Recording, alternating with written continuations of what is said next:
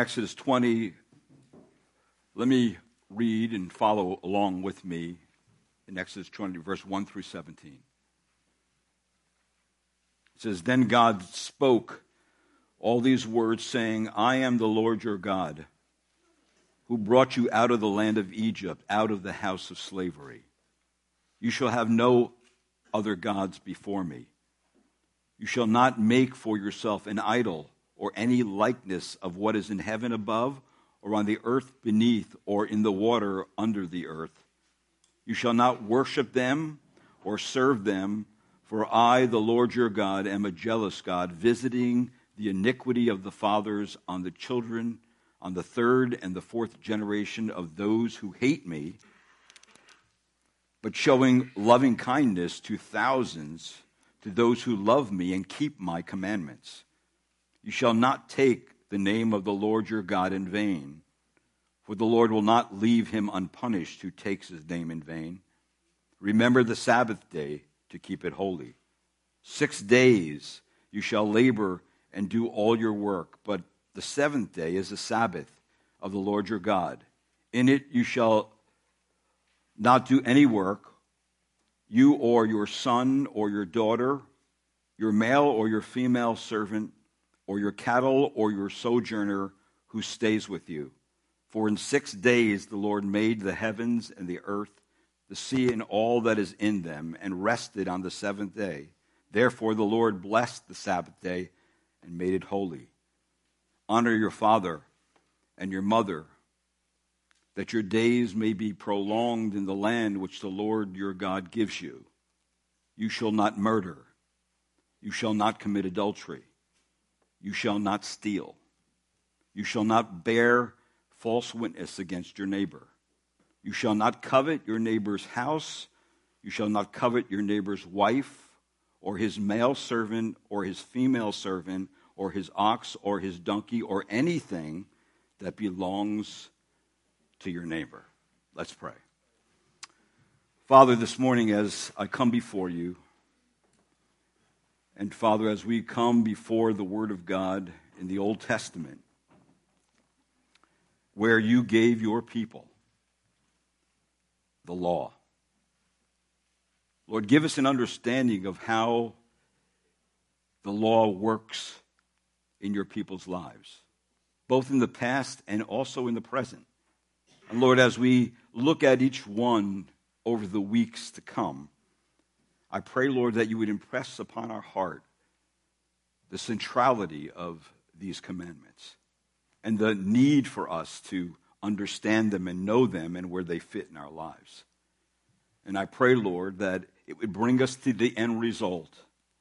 And we know the end result of you blessing your people with commandments is so that we would love the Lord our God with all our heart with all our mind, with all our soul, with all our strength, and we'll love our neighbor as ourselves. I pray, Lord, that that would always be the goal of the commandments of God. And I pray this in Christ's name. Amen. So this morning, as we, we look at that, we saw that in, in this passage of Scripture that there are 10 words. Some have referred to it as 10 words uh, the Ten Commandments of God. The Word of God tells us that in the last days will be characterized by lawlessness. Lawlessness has always been a designation given to people who disregard the Creator God and His laws and decide to live as they please according to their own passions and desires. It has been a tragic fact down through history, both in individuals and nations, have dashed themselves against the law in their attempts to disregard them and finally break them. However, the law of God cannot be broken. In fact, it is a fact that people have thought they could transgress the moral law of God with impunity. We find passages, of scriptures like in Matthew 7, where The Word of God tells us, Many will say to me on that day, Lord, Lord, did we not prophesy in your name, and in your name cast out demons, and in your name perform many miracles? And then I will declare to them, I never knew you. Depart from me, you who practice lawlessness. And then, of course, we have a passage like in Second Thessalonians chapter 2, verse 7 and 8. And just turn back to that and keep your hand in the Old Testament. In this passage of Scripture, we not only see the lawlessness that will take place in the form of a mystery, which is going on right now, but the one who is behind the lawlessness. In Second Thessalonians chapter 2, verse 7, it says, For the mystery of lawlessness is already at work. Only he who now restrains will do so until he is taken out of the way.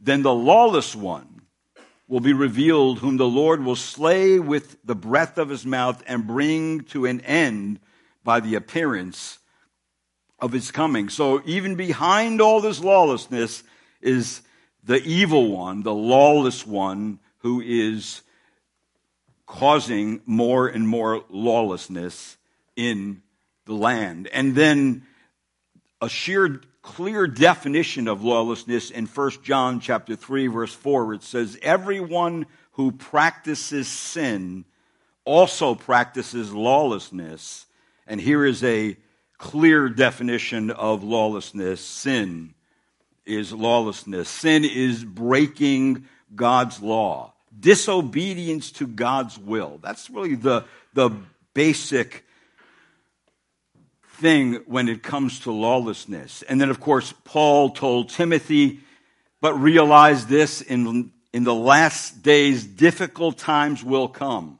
For men will be lovers of self, lovers of money, boastful, arrogant, revilers, disobedient to parents, ungrateful, unholy, unloving, irreconcilable, malicious gossips, without self control, brutal haters of good, treacherous, reckless, conceited, lovers of pleasure rather than lovers of God, holding a form of godliness, although they have denied its power. Avoid such men as these. In other words, they have broken all the commandments. All right? In, there's a, in these days, we see that all around us. These scriptures reveal that we live in just such an age where people have kicked off any traces of the law of God. And as a result, thrown off all the restraints that goes with keeping the law of God. Almost everywhere we look, we see the moral law of God abandoned while people have plunged themselves into all manner of debauchery and unrighteousness and lawlessness and wickedness. There was a ministry uh, called Faith in Action, not Faith in Action, Faith in Action, who launched in 1995 a project to try to get the Ten Commandments uh, into the hands of politicians. In fact, their motto was bring the word to bear on the hearts and minds of those who make public policy in America. One of its goals was actually to restore, restore the foundations of our American culture, then by placing the Ten Commandments in, in public places and in public buildings.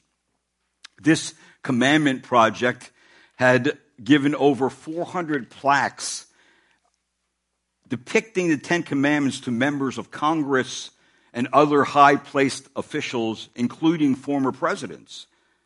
Then in 2009, 14 years after they started this,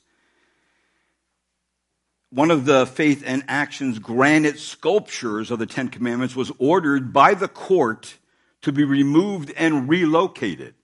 Actually, the three foot by three foot granite sculpture of the Ten Commandments, which weighed 850 pounds, is one of four monuments removed by federal court order from the front public, the front of public schools in rural Adams uh, County, Ohio. Now, whether written down or not, or in, the, the monument was relocated to a prominent position and uh, on private property. Now, one thing is clear our society has been pushing out anything that would remind them that there are divine moral absolute standards and timeless principles all people are held responsible for by God their creator whether it be written down or not they are responsible because they have conscience too and they are confronted every day when they walk out of their door with creation, which God is telling us that He is God and His glory is displayed all around us, and people ignore that. Disregard for the moral law has fostered an acceptance of moral decay in our society. What once what was once spurned as sin is now considered a matter of perf- personal preference or choice, which no one should question.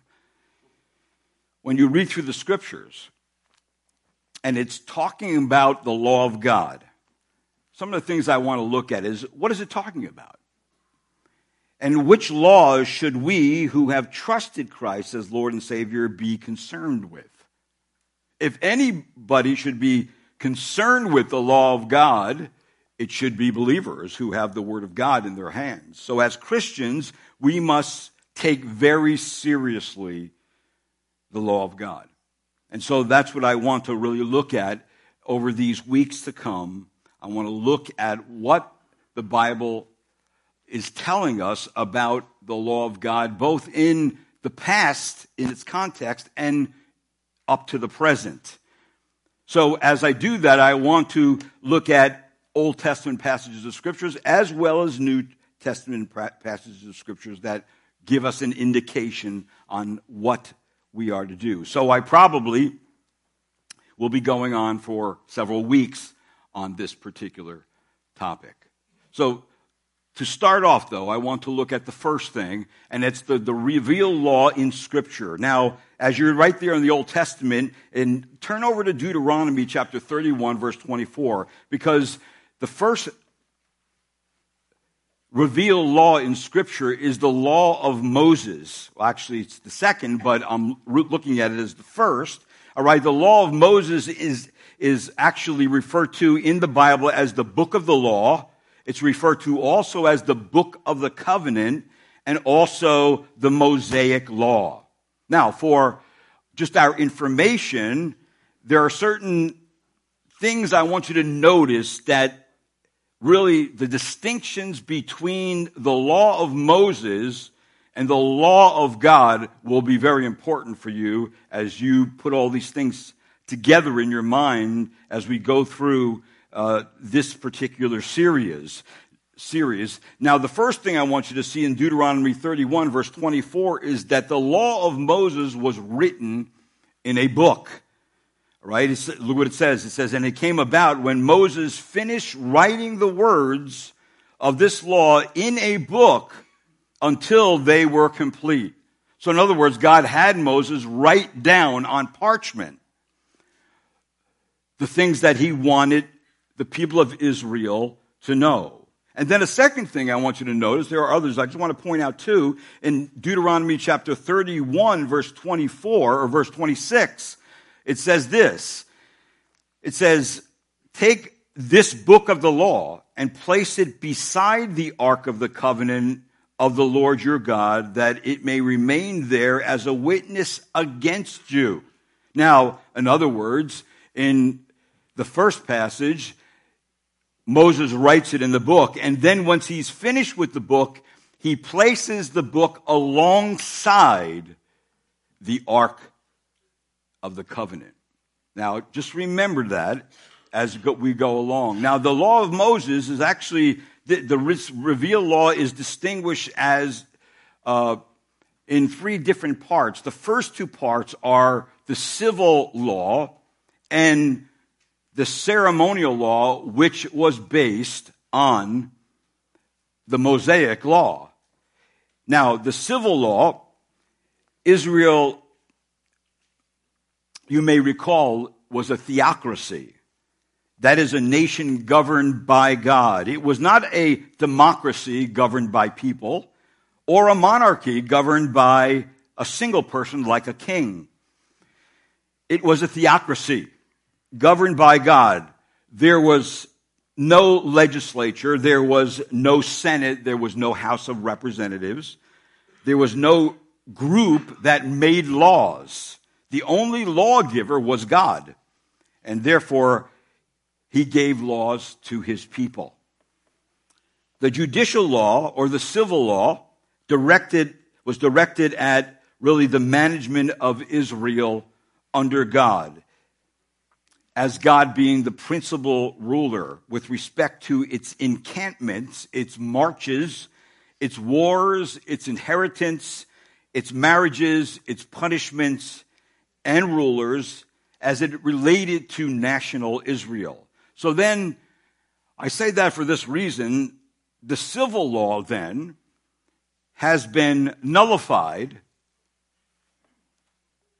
In other words, we are not under the civil law as believers. We are not under a theocracy as Israel was. But the Bible does say we are to obey governing authorities. God has ordained for us to live righteously and uh, holy as aliens on the earth so we can be his representatives. So, in other words, the law of Moses was only for Israel and any proselytes who would connect themselves to the nation of Israel. That was the civil law. Second part of the Mosaic law was the ceremonial law. Prescribed, the ceremonial law prescribed the rites of worship under the Old Testament economy and grafted up, uh, that was really grafted upon the second and fourth commandment now, these were the various religious ceremonies that were given to the people through which they were to worship. This is how you're supposed to worship. Right? That's what we find in the Old Testament. There was the Passover, there was the Day of the Atonement, there was the sin offering and the trespass offering and the wave offering and various other sacrifices that were commanded under the Mosaic law. All these offerings were simply foreshadowings of Christ, the Messiah, who was to come. It was the shadow of the cross extending backward through the centuries before he came. That's what they were designed to point to. They were all designed to point to the Messiah coming and what the Messiah would do when Christ, the substance of all those sacrifices, finally came the shadows faded away. So that means the ceremonial laws were abrogated, they were nullified by the coming of the one whom they foreshadowed, namely Jesus Christ. For example, we no longer keep the Passover or the Day of Atonement, for the scripture clearly declares to us clean out the old leaven so that you may be a new lump, just as you are, in fact, unleavened. And then it says this it says, For Christ is our Passover.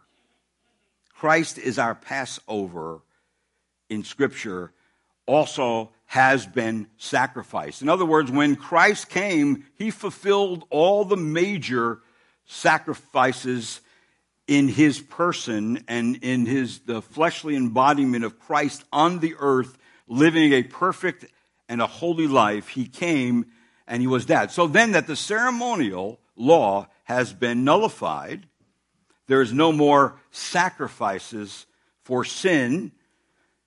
That is really by this will we have been sanctified, it says in Scripture, through the offering up of the body of Jesus once for all. There are not many sacrifices anymore. Jesus performed everything that needed to be accomplished and finished in his one time sacrifices. So it nullified everything that went before that time.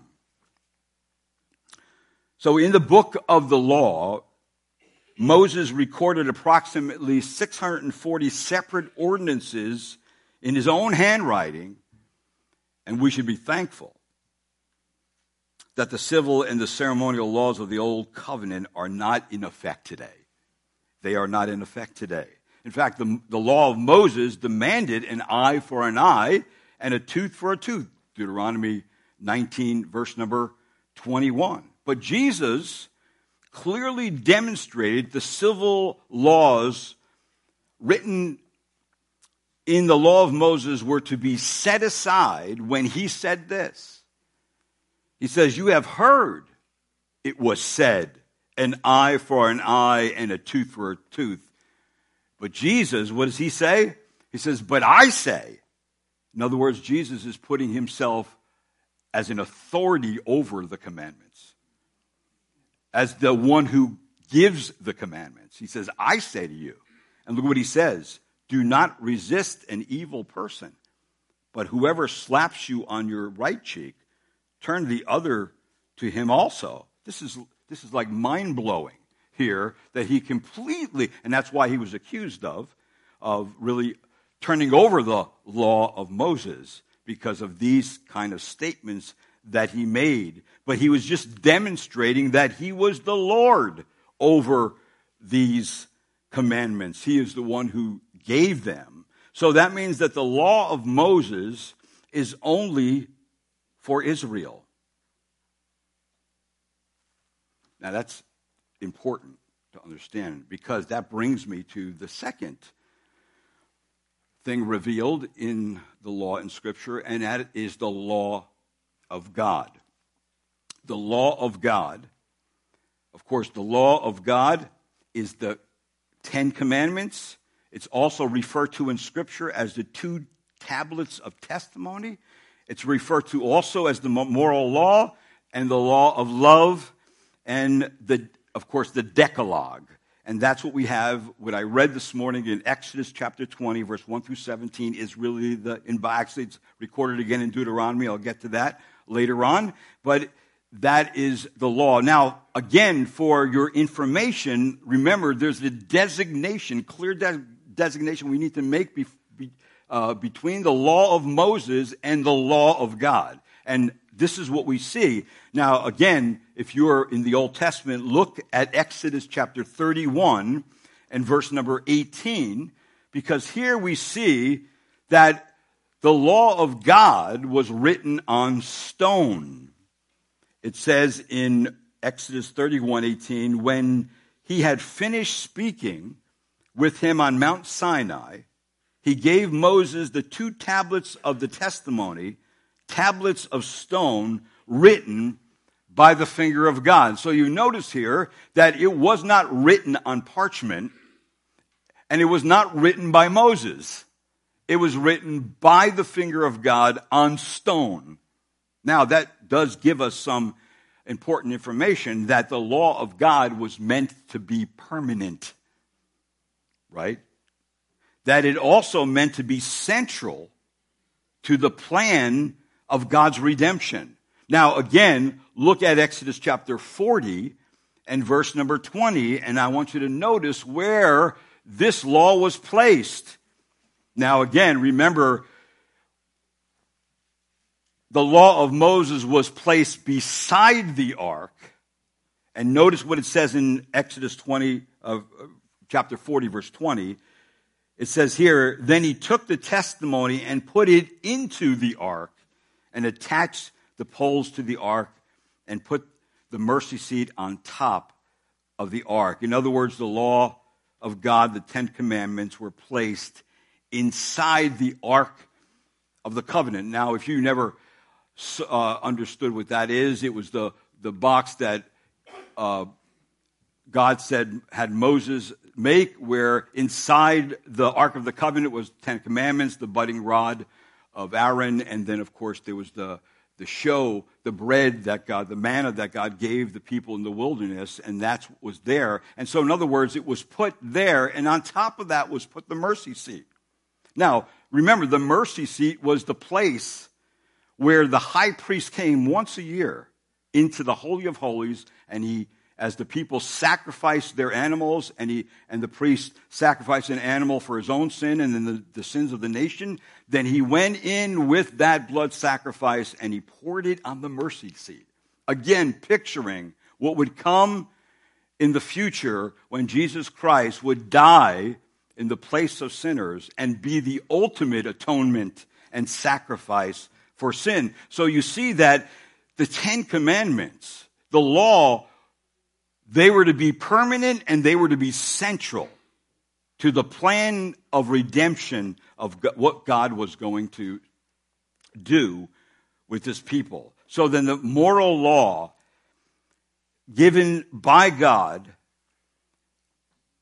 summed up in the Ten Commandments, this moral law is actually a reflection of the very nature of God and is a declaration of God's will which really directs and binds all men in every age and place to their whole duty to Him as God, to themselves, and to their neighbors. And you see all those things contained in the Ten Commandments. And someone had said that the Ten Commandments were not given in Jerusalem, they were given in the wilderness indicating that these commandments would not just be for the people of Israel, but be, they would be for all men, for all people from all nations and all tribes. So there is a, a centrality and importance of the Ten Commandments that we cannot miss as believers. And then the designation and the difference between Mosaic law the law of Moses and the law of God. You can see the differences, right? So, so the civil and the ceremonial law are for Israel.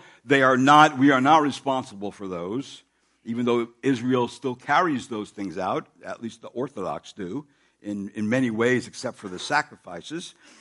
And so we see here in Scripture that they are central and important. Arthur Pink, uh, a, a, actually a Bible student extraordinaire, I would call him, he said this about the Ten Commandments. He said, The law of God expresses the mind of the Creator and is binding upon all rational creatures. It is God's unchanging moral standard for regulating the conduct of all men. This law was impressed upon man's moral nature from the beginning, and though now fallen, he still shows the work of it written in his heart. This law has never been repealed, and in the very nature of things cannot be. For God is, for God to abrogate the moral law would be to plunge the whole universe into anarchy. Obedience to the law of God is man's first duty. So there are, are many today who would say that having been redeemed by Christ, we now have nothing whatsoever to do with the commandments of God, that it does not matter whether we keep them or not because they have been nullified or abrogated. Well, that is true for the Mosaic law, but it is not true for the law of God. Some people have the idea that in the Old Testament, God tried to save people by getting them to keep the old, keep the law, but then he found that they couldn't do this, and so he came up with a better way of saving people through Jesus Christ. So people conclude that the Old Testament has nothing to do with us because we're not under the law, we're under grace. You have heard that, have you not? This is a complete misunderstanding of the Bible and the moral law of God. So, God had plans for his people, his people Israel, when he rescued them from the slave camps of Egypt. He was going to give them their own land. He was going to make them a great nation. However, Israel could not be a truly great nation without a clear understanding of God's holiness and his high standards. So before Israel entered into the new land of Canaan, God supplied in the wilderness the Ten Commandments to give them a basic concept of God's holiness and his standards.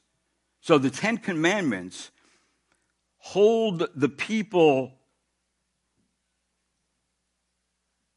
with what God expects of them.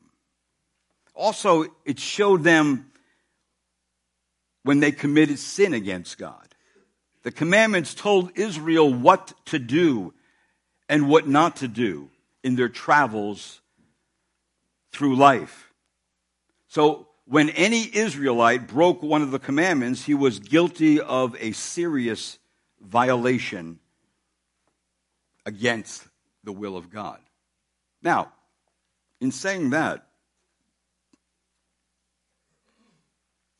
did you know that for 2,500 years, man lived without the Ten Commandments?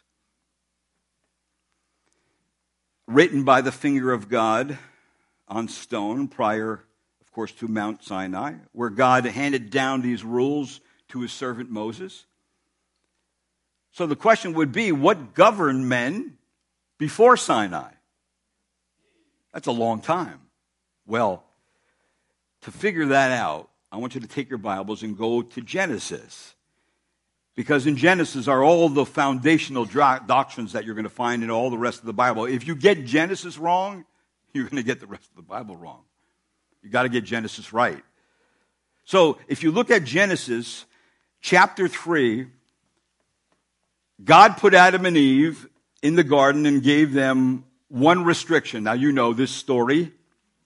In Genesis chapter 2, if you go back up to chapter 2 before we get to chapter 3, in verse number 16 and 17, notice what it says.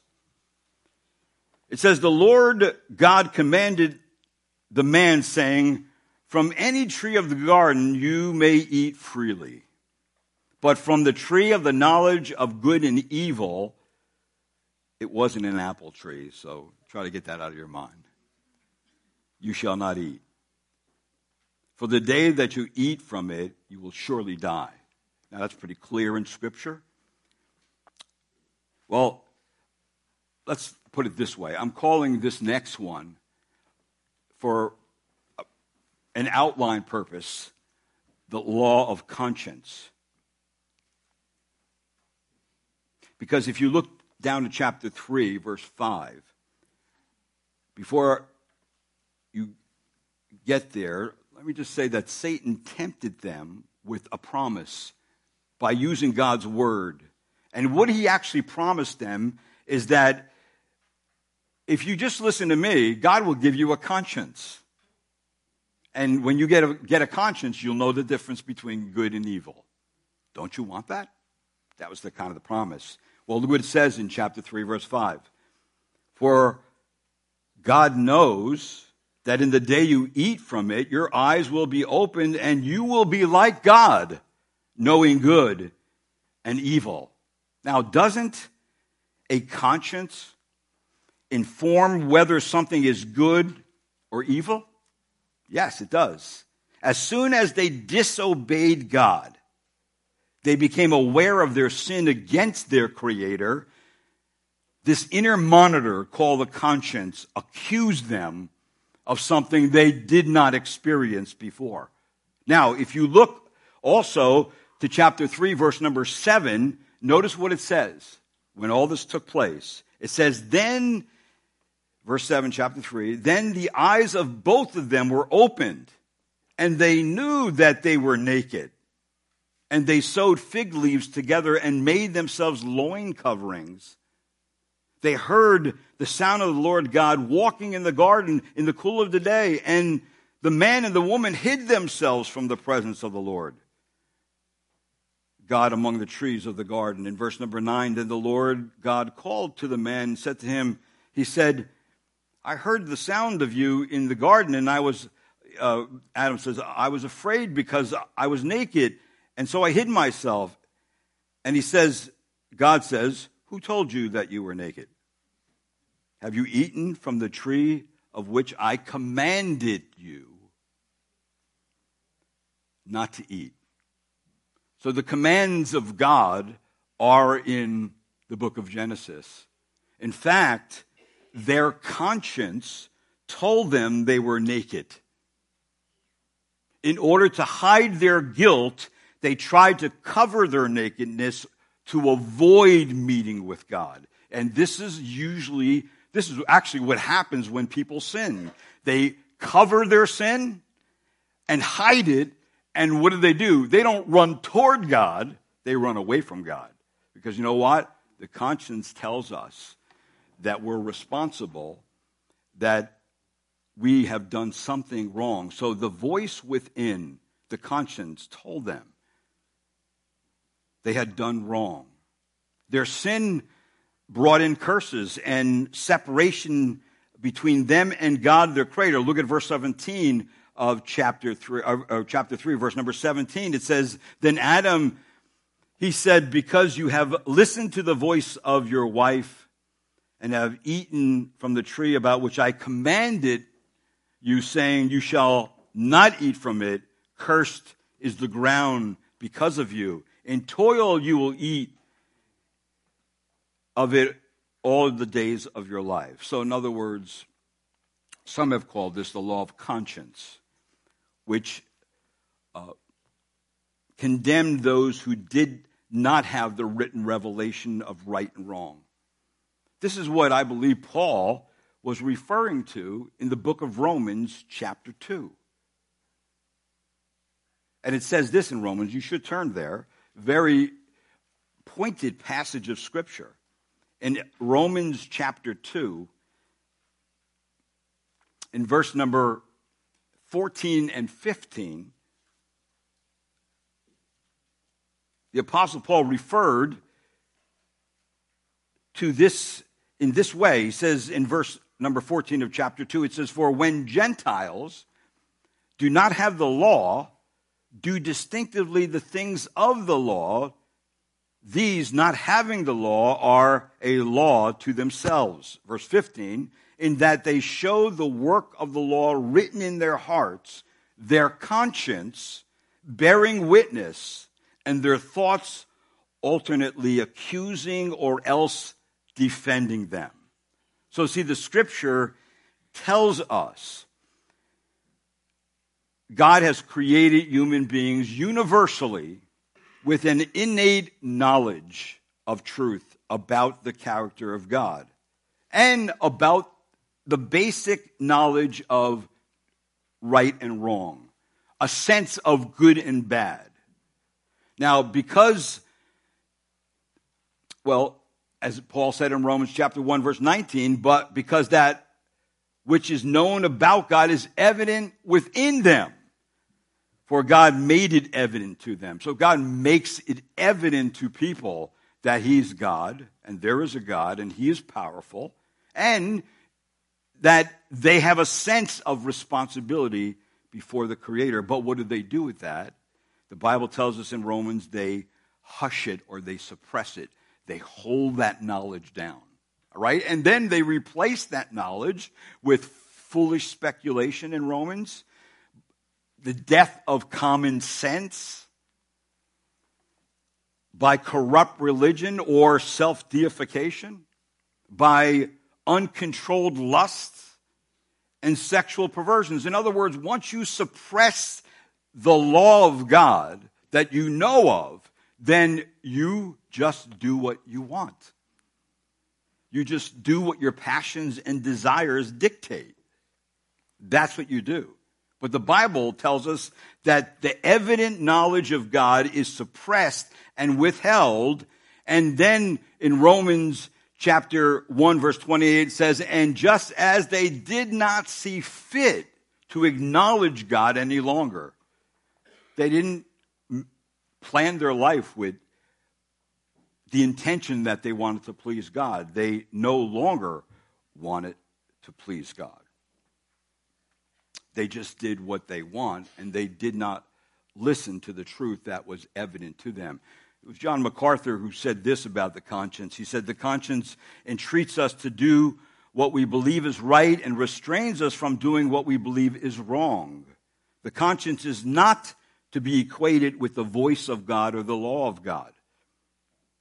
Conscience is knowledge together with oneself. That is, conscience knows our inner motives and true thoughts.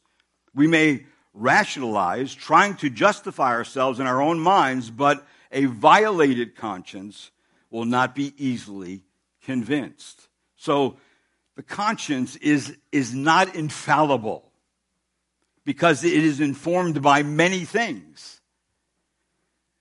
Different types of traditions that people are born into. It's influenced by philosophies and teachings and societal factors and taboos. It's influenced by religious doctrine, whether true or false.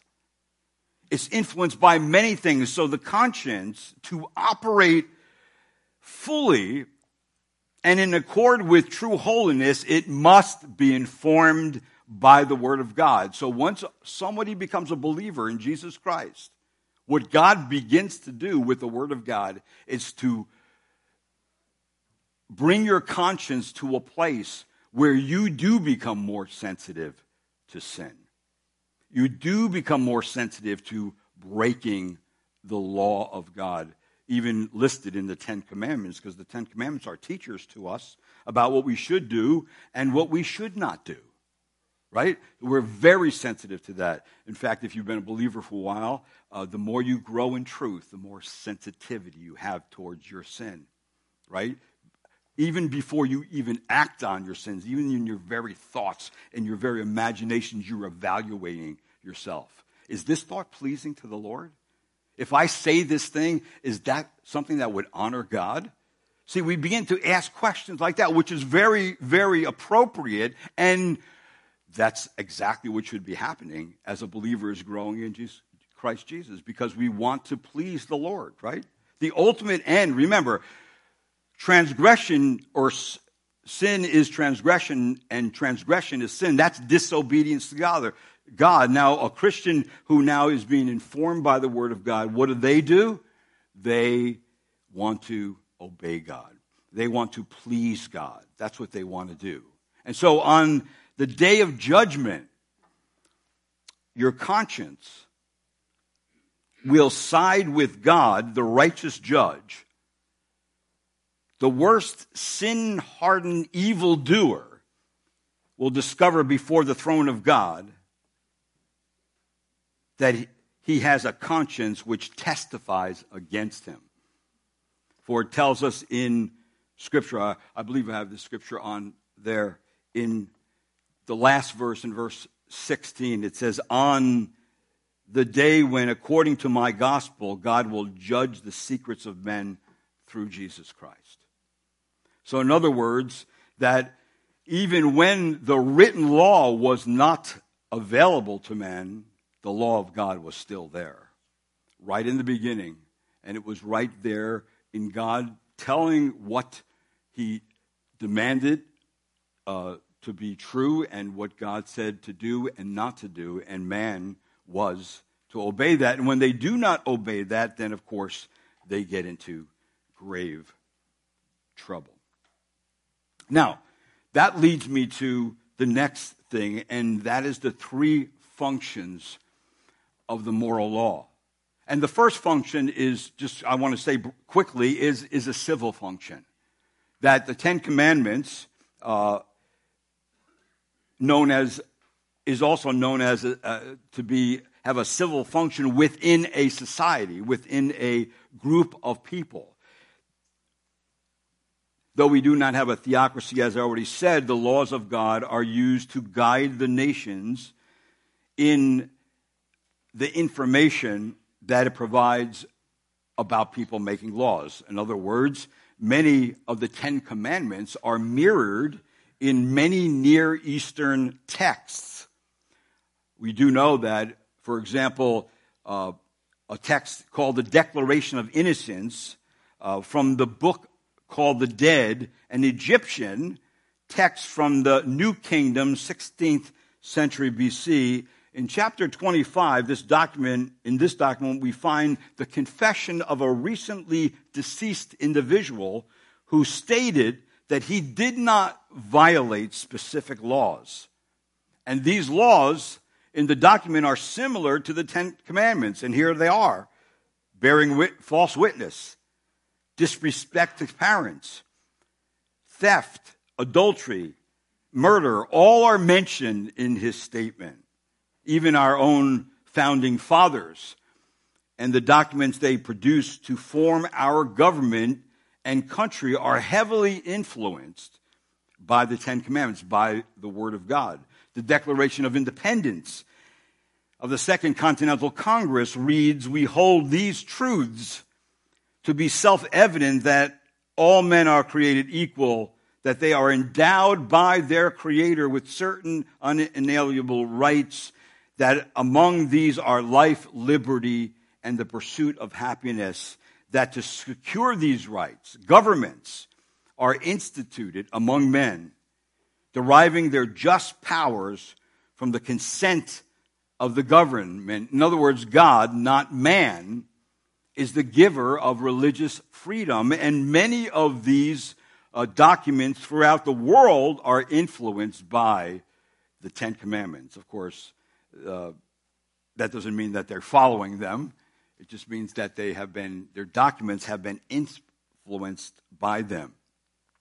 So this f- first function is that of a civil function.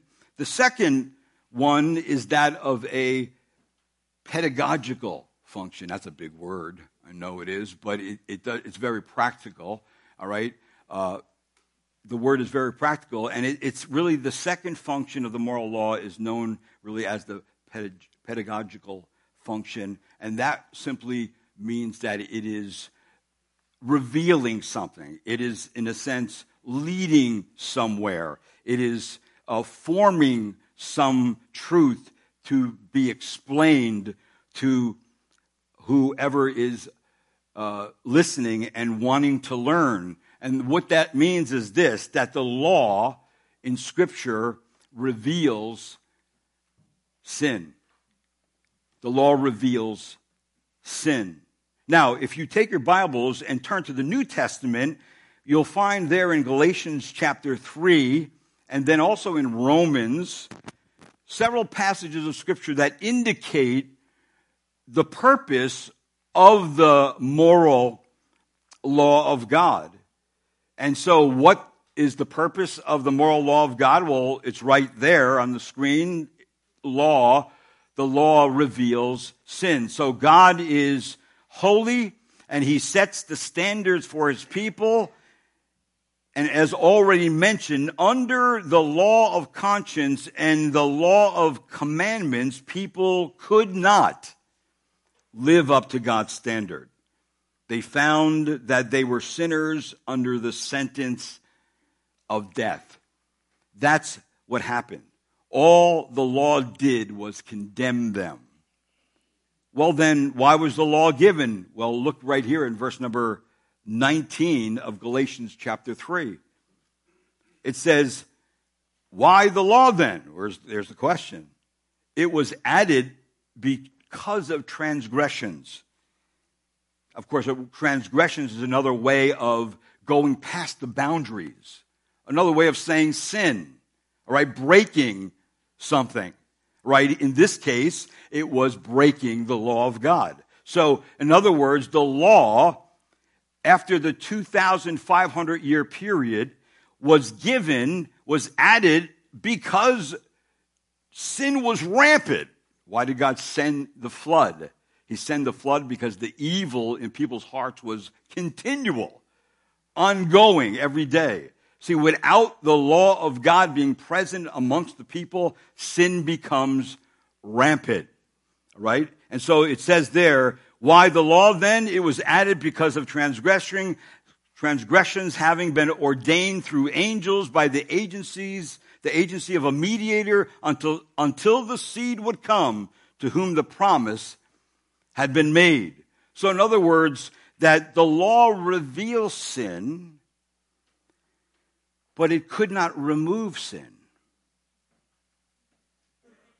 The law promised, actually, the law actually pronounces guilt,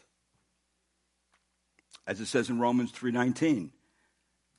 Now we know that whatever the law says, it speaks to those who are under the law, so that every mouth may be closed and all the world become accountable to God.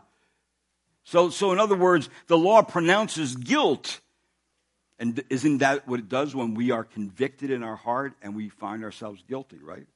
For doing something that has broken the law of God. We have transgressed and we have sinned against God and we sense the weight, the guilt. Uh, unresolved guilt is very uh, troubling to people. It causes many other problems in people's lives. But nonetheless, the law was given for that very reason to produce guilt, right? So it was able to produce guilt, but it could not provide grace. It wasn't designed for that. The law carries a, a curse of death. In Galatians, it also tells us this in Scripture that curses is any, every, anyone who, or everyone who hangs upon a tree. Jesus Christ being the one who hung upon, the tree. But it, it brings the curse of death. But he could not provide a cure. See, Martin Luther said the law is a hammer which smashes our self righteousness and leaves us prostrate before God in our sin. So, so the law was designed by God to shut everyone up under sin. If you're right there in Galatians, look at verse number 22. It says, But the scripture has shut up everyone under sin. See, that's what it was designed to do. Now, you may be thinking, whoa, if people are sinners in every period of history and the law of God, the Ten Commandments, can't save them, what hope is there for me? Well, there was something very good that's contained in the design of the law.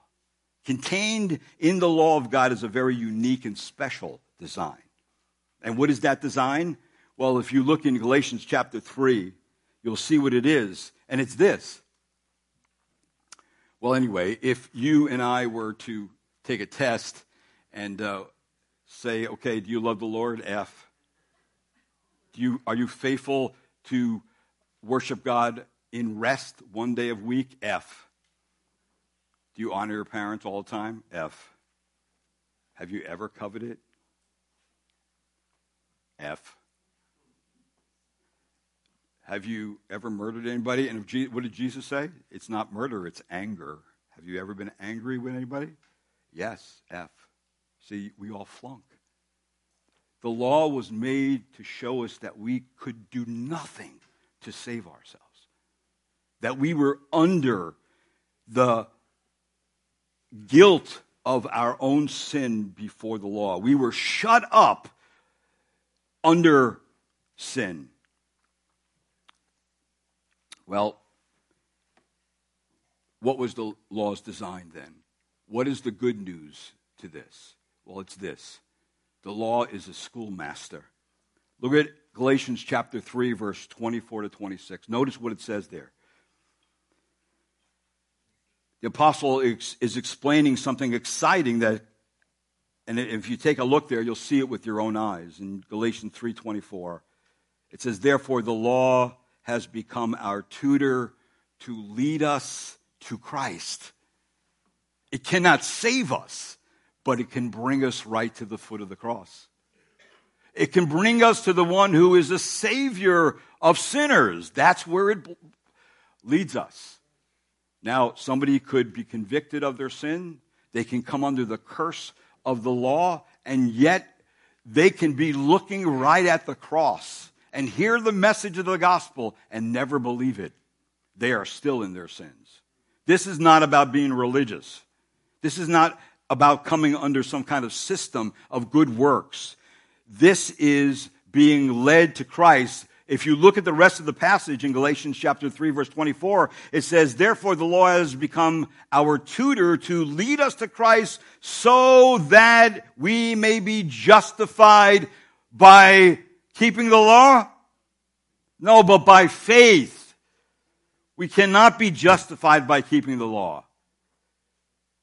And then in verse 25 it says, But now that faith has come, we are no longer under a tutor, for you are all sons of God through faith in Jesus Christ. Now, if I read that whole passage of scripture from verse 21 to 26, listen what it says. It says, Is the law then contrary to the promises of God? May it never be. For if a law had been given which was able to impart life, then righteousness would indeed have been based on law. Verse 22, but the scriptures, the scripture has shut up then everyone under sin, so that the promise by faith in Jesus might be given to those who believe.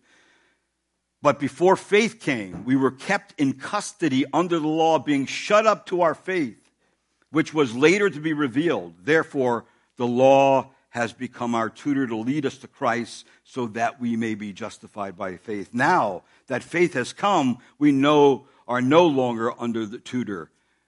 You are sons of God through Jesus Christ. Through Christ Jesus. So, in other words, it leads us to a place where we, by faith, receive the free gift that God is offering us, his, his, grace and mercy to us. And we believe it. We take it as our own, right?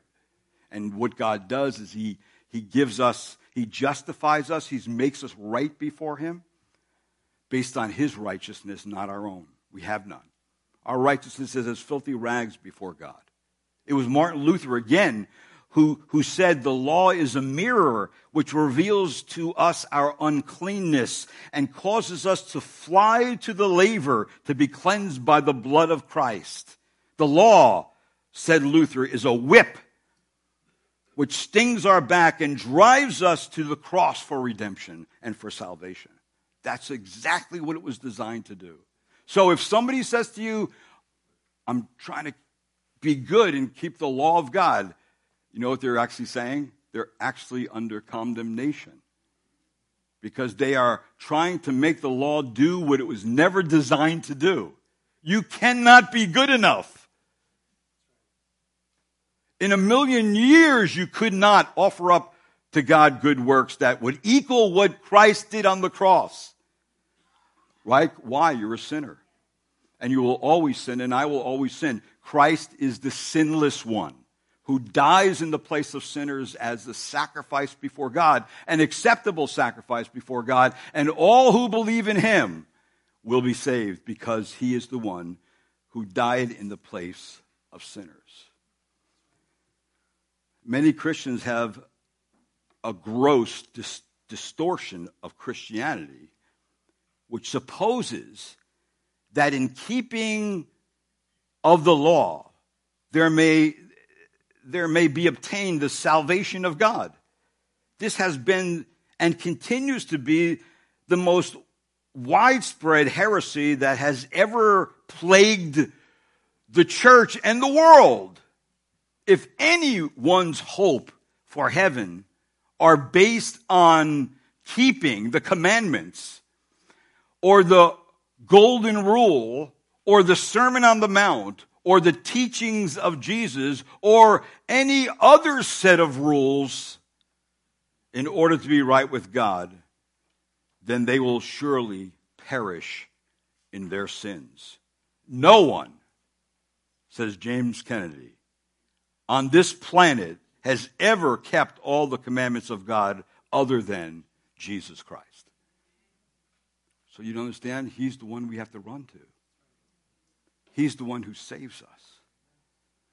So, see, being under the burden of guilt and sin should bring us right to the, the very place the cross is at so we can look up and see what Christ did on that cross and how he is the one who can save.